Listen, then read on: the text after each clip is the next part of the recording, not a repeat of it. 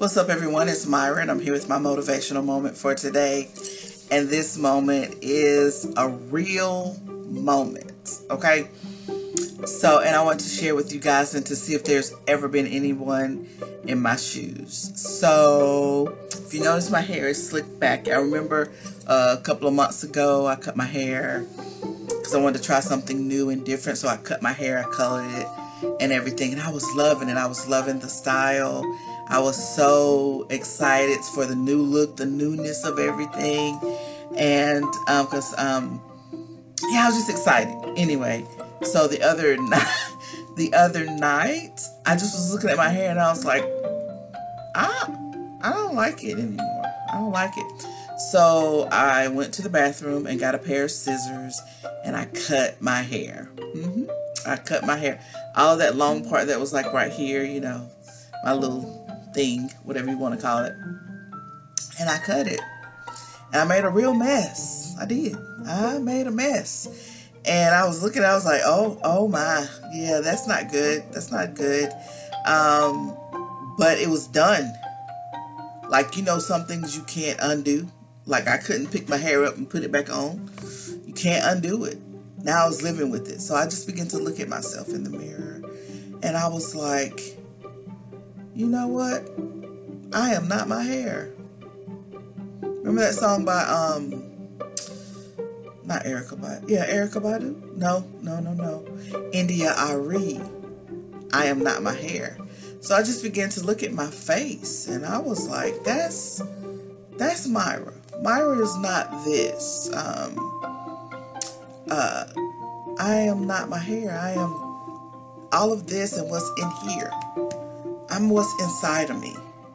We have these uh, these um, uh, beliefs, especially African American women, about our hair. I'm not taking away from it. I'm not taking anything away from anyone with long, beautiful hair. Whatever it is you decide to do with your hair, that's you. I'm talking about me in this moment. But having an attachment or allowing my hair to define who I am in a way and when I made that huge mistake and I couldn't take it back, I was stuck with this. I was stuck with me and my face and and um, I love myself with short hair, with long hair. I love myself and I was mad at myself for making the impulsive decision But, and now I got to reap the consequences of that and wait for my hair to grow back or just go get me a wig or whatever I want to do. But yeah, I just wanted to share that with you that we are. I learned that about my. I I, there, I learned something in that. One, to not be impulsive. Two, that I am not this outside. I am what's in here. And when I got a chance to really look at myself in the mirror, I'm like, but she's still amazing. She's still beautiful. She's still, you know, fierce, if you will. You know, um, yeah, I just love myself and with or without long hair, short hair, it doesn't matter because it doesn't define who I am on the inside. So just thought I would share that with y'all. Oh, oh, oh, one more thing I wanted to share. I noticed that like right here, uh, I have this little hair growing. What is that?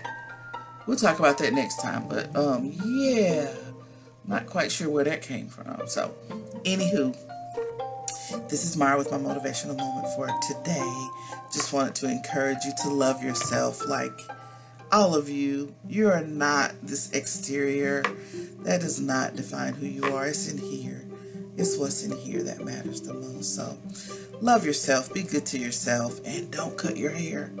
If you don't know what you're doing, don't cut your hair. Go to a professional. You'll be happy. You'll be much happier.